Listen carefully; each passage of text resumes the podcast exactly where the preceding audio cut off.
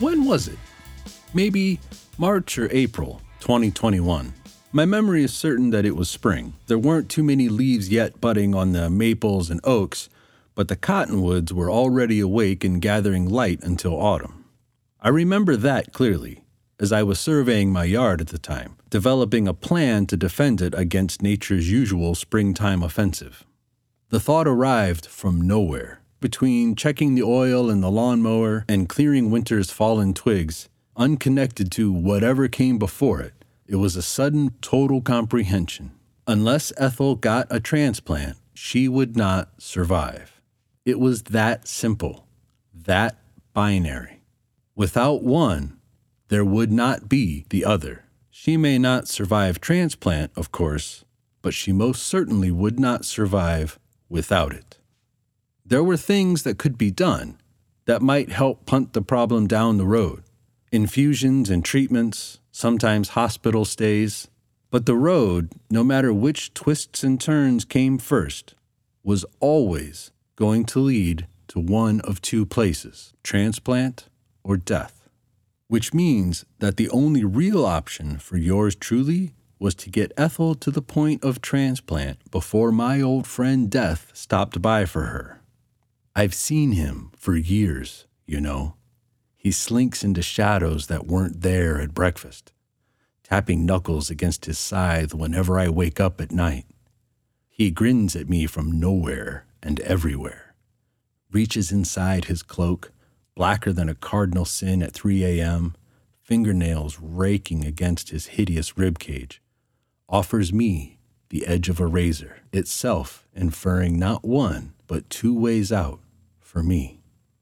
I'm not afraid of his dread smile, of his sooty teeth and the mealworms churning in his eyes, of his dirk dagger teeth and their rapacious, indiscriminate appetite.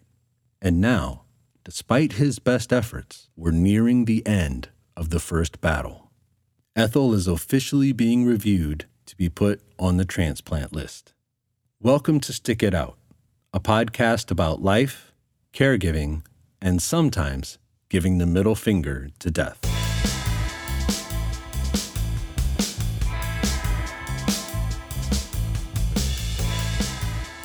Hello, everyone. I'm your host, Milton Bananas. I've been the primary caregiver to my wife for about three years now. My dear Ethel was born with cystic fibrosis.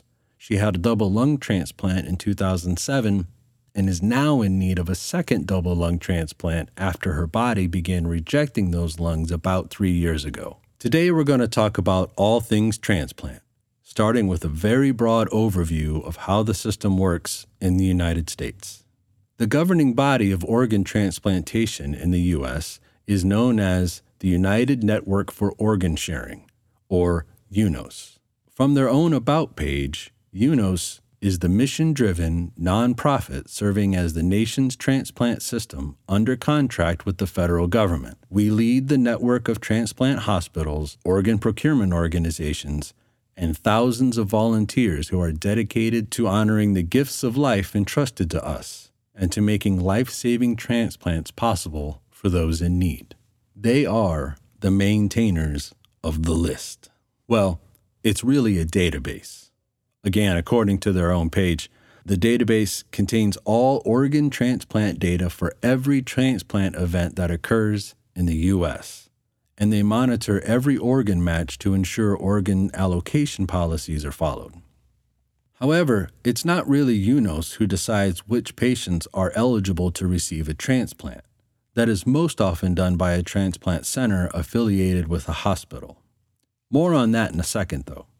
The About page mentioned something called organ procurement organizations.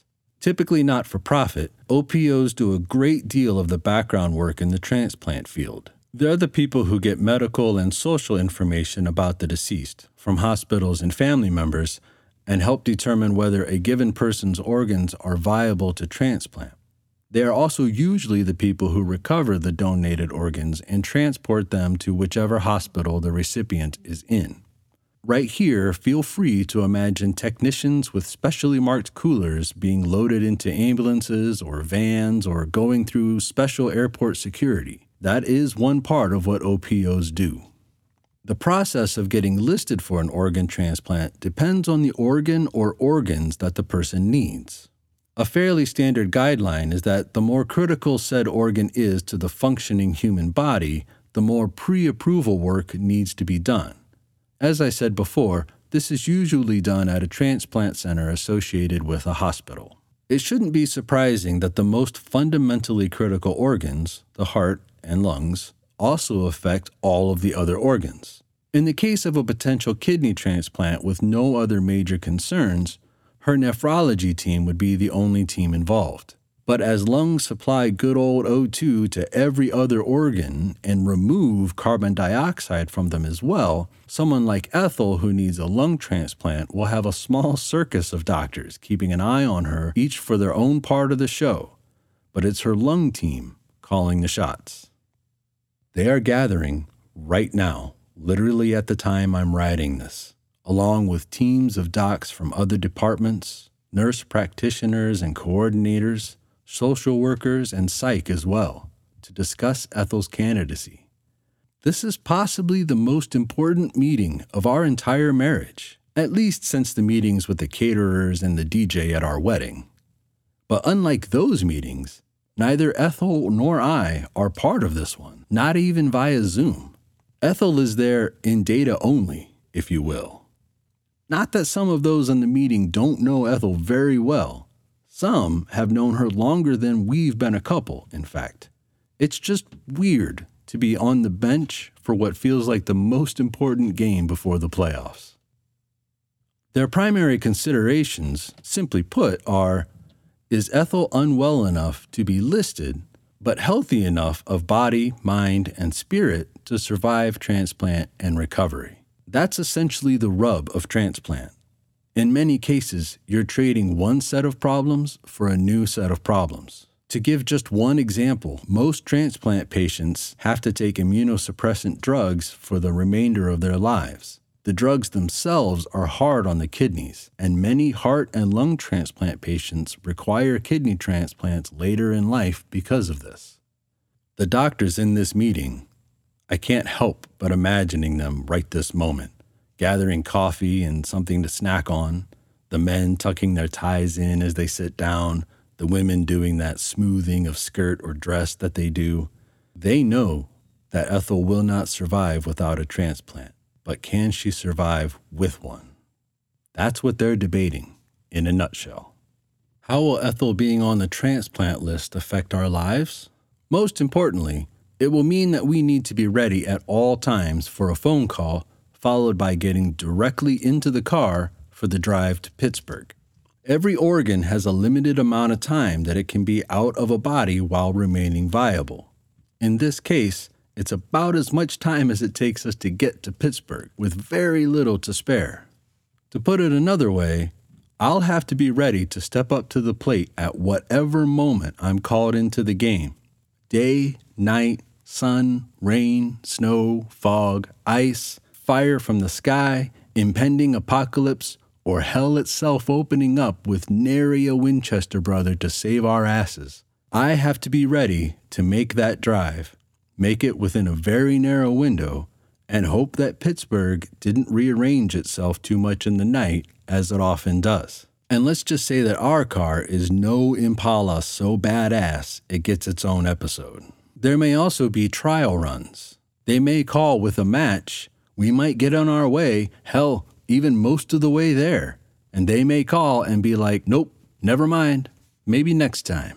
This happens because there are more people who need organs than there are available organs. When someone who is gracious enough to be an organ donor passes away, any one of their organs may be offered up to three or four people initially.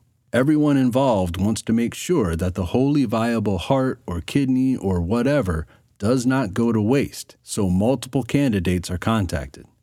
There are several reasons that one candidate may finally be accepted above the others, and all other candidates are told that this is likely to happen at least once. It can be hard to accept, though, that you're finally getting the call that maybe soon all of this might be over. And after you spend an hour or more in the car wrestling with the weight of it, you may have to turn around and head back home. If you're lucky, Maybe there's a nice diner where you can stop for an omelet, which, in this podcaster's opinion, makes any difficulty easier to surmount. All of that is to say that getting Ethel on the list does not necessarily make anything better. It's like reaching the playoffs.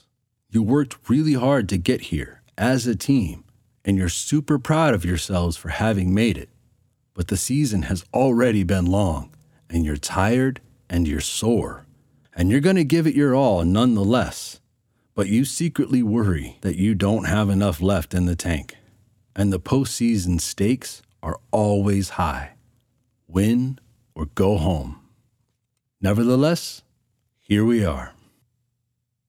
There are things I've been looking forward to, though. Ethel and I will each need to have go bags ready. Hers is already mostly set, a carry on sized bag we call the pharmacy, and just needs to be restocked. My go bag will be trickier, as I'll have to be in Pittsburgh for maybe as long as two months. I'm not sure under which conditions I'd be able to run home for a night, so mostly I have to plan like I'm going to be on the road for a while. Just saying that out loud makes my heart squee. There's some part of me that loves living out of a carry on bag, that enjoys the romantic anonymity of the vagabond. I'm sure this particular instance will test my fondness for all of this, but for now, I can enjoy looking forward to it and enjoy crafting the perfectly packed go bag. In the long term, there are a few ways it could go, but again, it's really just a binary option. Ethel makes it or she doesn't make it. The complication is the timeline. She could survive the transplant, but not the recovery. She could survive the recovery, but maybe only achieve 50% lung function with the new lungs. She could also maybe not survive the transplant which is more than just one surgery and, unless I misunderstood, involves leaving her chest cavity open for somewhere between 24 and 48 hours in order to give everything a good wash. Side note doctors have this habit. They pair together totally normal everyday phrases with contexts in which they're really kind of horrifying. And they do it with no warning, no apology, and seemingly no recognition of it. When Ethel told one of her docs which artery they had put the stent into, he charmingly said, Oh, we call that the Widowmaker, as though I'd been asking about a particularly unhealthy breakfast option. That comment itself was nearly a widower maker, right there on that clinic floor. Fucking hell. Thusly, I have no idea what a good wash means. I go between imagining docs with fire hoses trained on her at all hours and some kind of car wash type system where I line Ethel up on some tracks, put her in neutral, and kiss her good luck as the brushes descend. She could also maybe not survive until transplant. Just because she's listed doesn't mean she'll get the call soon. It could be weeks, months, even years. I don't know that she has years at this point. I don't know that she has months, if I'm being honest. She might make it, she might not, and the timeline is anyone's guess.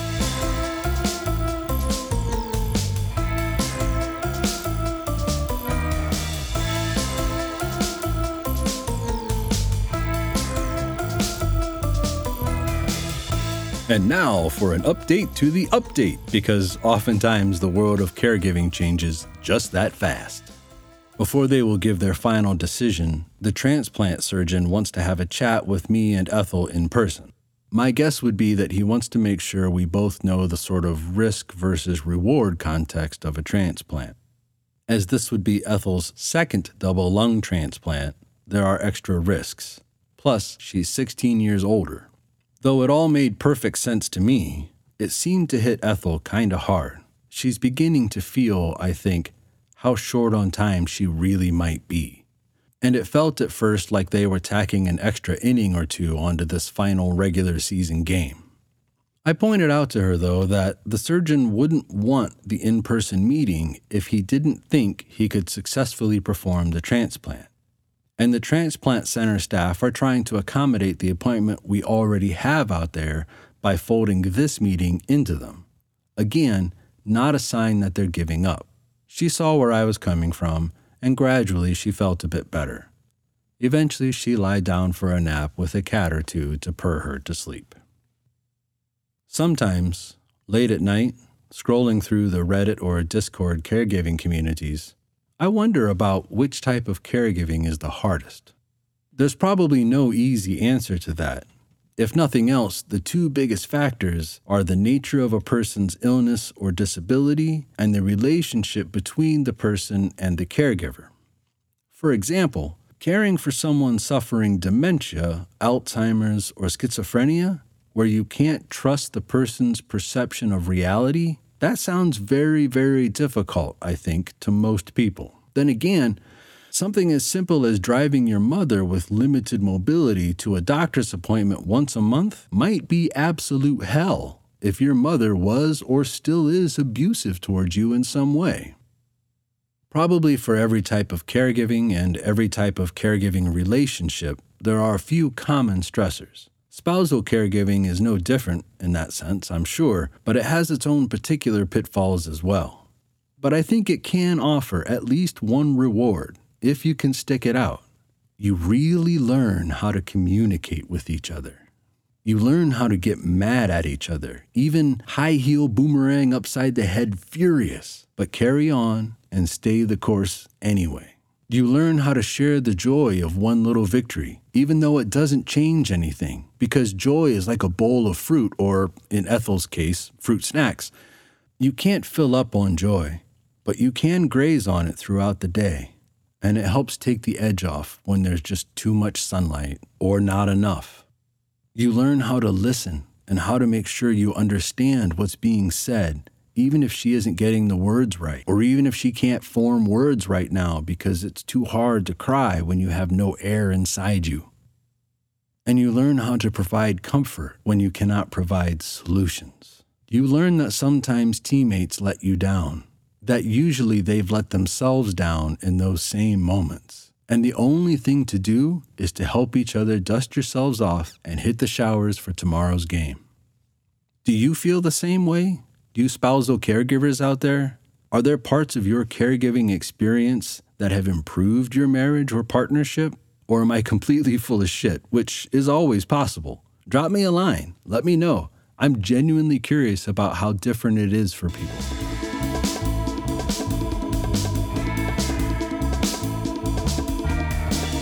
And now, before we wrap up today, we're going to revisit one of our segments here at Stick It Out called Leave that thing alone. Sometimes, as caregivers, we find ourselves in situations or patterns of thought that we know aren't healthy or helpful.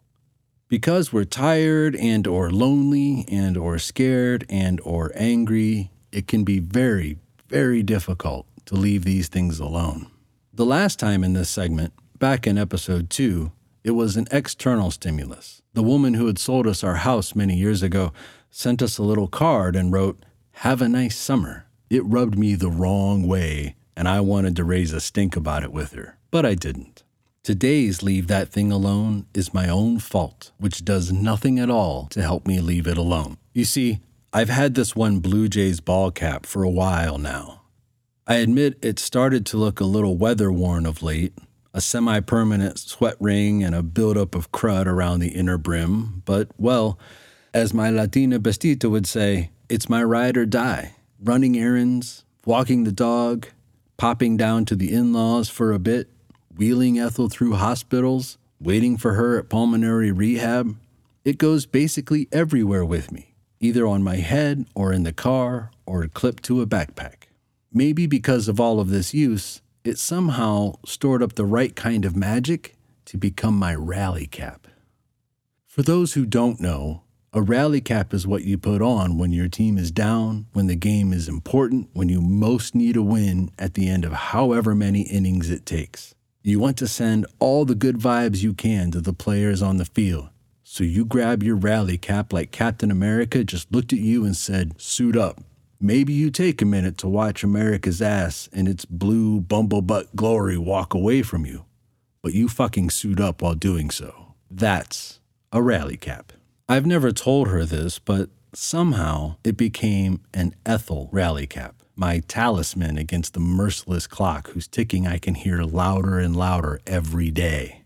When out in the world, that field of blue jay blue at the upper range of my vision, it was a reminder of what I'm doing all of this for. A reminder that no matter what happens out there, I have a much more important purpose back home. Well, a few days ago, I misplaced it somewhere. I took myself out for breakfast, and I set it on the counter while I ate. I remember leaving the diner and adjusting it when the sun hit my eyes on the way out. When I got home about five minutes later, I put some groceries away and then talked to my friend Butterball on the phone for a little while in my studio. That slight adjustment I made when I left the diner, that's the last memory I have of it. I am not a person who loses things. Well, okay, yes, sometimes I lose my cool, and occasionally I lose my mind, but I don't lose things. I'm the person you give things to if you don't want them lost. I most especially don't lose things I use every damn day. It's gone though. Diner? Check. Car? Check. Studio? Check. Every cupboard in the kitchen? Check. Fridge? Freezer? Increasingly improbable places in the house? Check, check, check. Ah, but here's what bothers me. Here's the thing I need to leave alone. What if losing the cap causes Ethel to, you know, get worse? That's dumb, of course, right? There's absolutely no way that, of all things, a fucking baseball cap might have influence over how things go with Ethel. But baseball players and fans, indeed, of sports of all stripes, are highly superstitious. That's how things like rally caps come into existence. Everyone wants to believe they have some kind of influence over what they love. And so, yeah, if it was Ethel's rally cap, and if I've lost it, oh dear me, oh my, that is a mental rabbit hole laden with chicken wire and landmines. Do you have those, my friends? Do you have these long, impossibly dark hallways down which you know better than to tread? You yell at yourself like you would at a foolish character in a horror flick. Don't open that door! Or, you really should ask yourself why the dog's freaking out. Or, the one I ask the most, why are we going down to the basement again? I've ordered a new cap, same style and fit, same ever important field of Blue Jay blue under the brim of the cap. It won't be the same cap, but it'll have to do. Maybe it'll help me leave this particular thing alone. I don't know. That's what I'd like you to think about, especially my fellow caregivers. These mental holes you don't want to fall into, what keeps you from them when you're able to keep away? Not that we don't all sometimes end up down lonely wells of concrete thought patterns, but when you're able to keep your feet away from the mossy rocks at the edge, what is it that helps you do that? How are you able to leave that thing alone when you are? I would love to hear about that.